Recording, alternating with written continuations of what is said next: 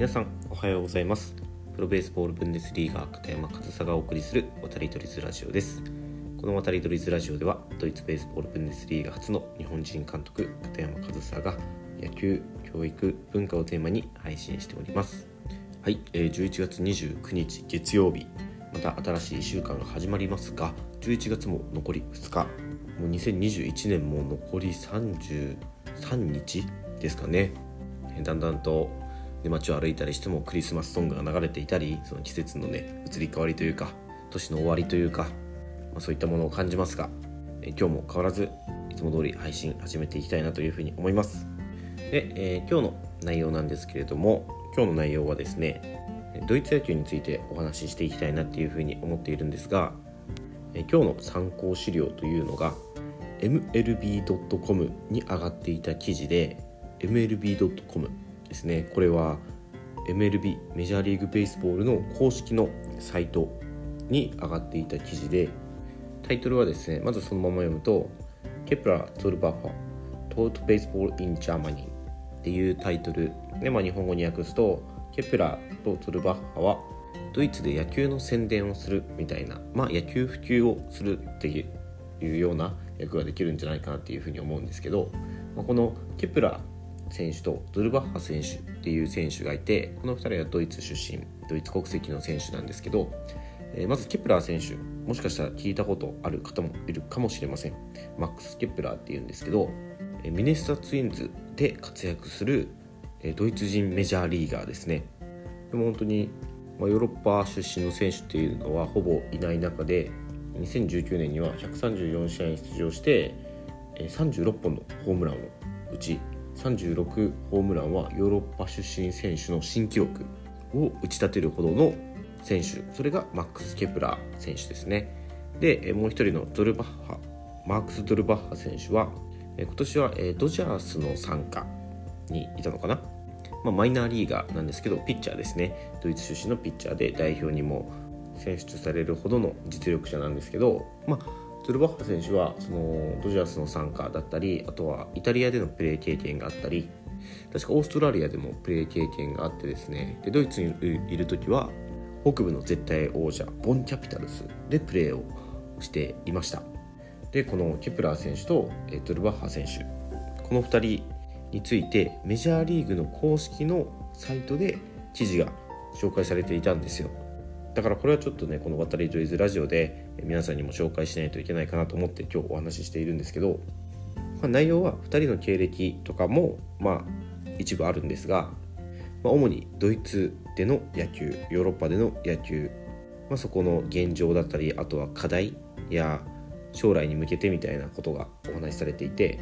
まずはこの2人2人ともこのヨーロッパで野球の普及を望んでいるとヨーロッパでもっと野球が普及してほしいと、まあ、ヨーロッパ出身、まあ、ドイツ出身の選手としてメジャーやマイナーリーグでのアメリカで活躍する2人なんですけどやっぱり母国での野球の普及を望んでおり、まあ、この2人の意見としては、まあ、そのヨーロッパで野球を普及するためには NLP メジャーリーグの試合がヨーロッパ各地で開催されると今より多くの人が野球を見る機会に触れることができてもっと野球が普及するんじゃないかっていう意見を言っていてですね。でこれ実際2019年かな。イギリスでメジャーリーグの試合が行われたんですよね。確か2試合。で2試合のためだけにサッカー場を野球場に作り変えてレッドソックス対ヤンキースの試合が行われたんですよ。でこれ本当にヨーロッパの野球界ではすごく話題になっていてでそのイギリスで客が集まるのかって思った方もいるかと思うんですがもう超満員でしたよ。多分映像とかね YouTube とかで探せばすぐ出るんじゃないかなって思うんですけどいや本当にそこがイギリスなのかっていうのを忘れてしまうくらい超満員ですごく盛り上がっていました。で同じようなことがねヨーロッパ各地で行われるとやっぱりメディアの露出も増えるしテレビでも放送されたりね野球を全然知らない人が目にする機会も増える。でそこで、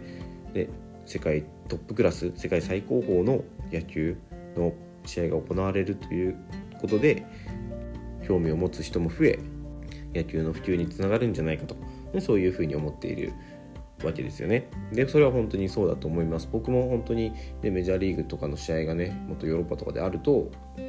多くの人の興味を引けるんじゃないかなっていうふうに思うしまあねその僕たちブンデスリーガもちゃんと試合をやっているので試合を見る機会っていうのは全然自分で球場に足を運べばあるんですけどやっぱりねそこまで認知するまでがね時間がかかるんですよね。野球を知らない人がほとんどのドイツで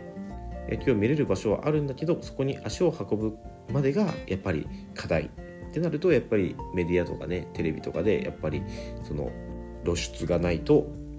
野球をそもそも知らない人には野球は届かないから、まあ、そういった意味でね、まあ、話題性にもなるメジャーリーグの試合がヨーロッパでもあるとすごいいいんじゃないかっていうふうに2人もおっしゃっていて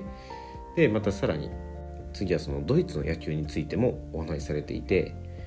ドイツのリーグのレベルは本当に急速に伸びてきていると。レベルはどんどん高くなっていると。ただドイツ人ドイツ人選手の個々の能力がその成長に伴っていないっていう指摘もしているんですよね。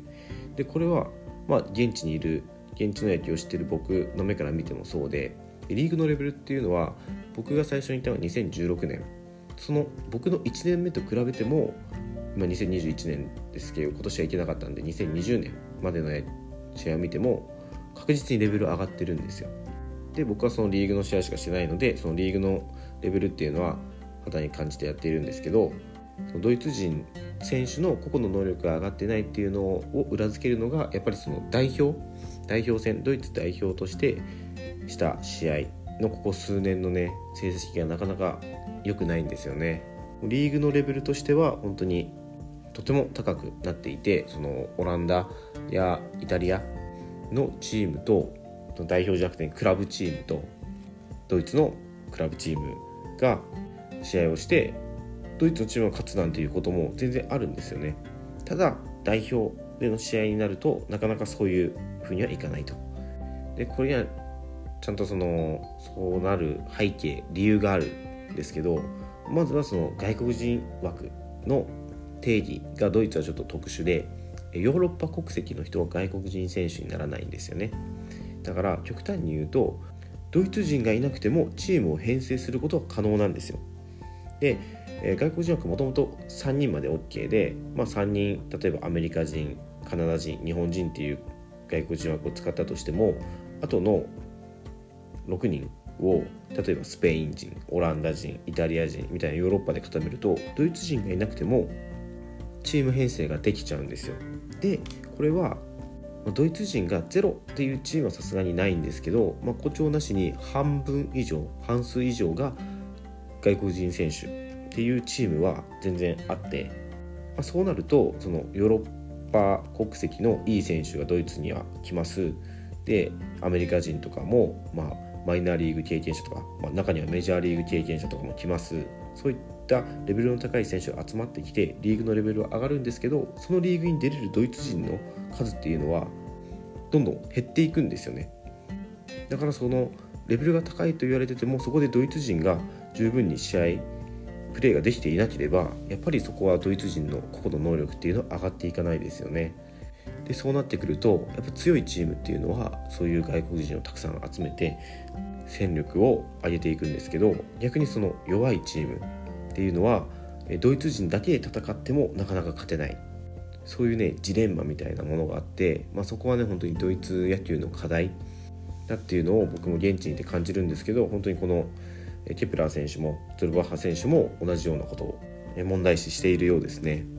まあ、記事にはそういったことが書かれてあってで、まあ、あとは、まあ、オフシーズンドイツ母国に帰ったら、まあ、野球教室を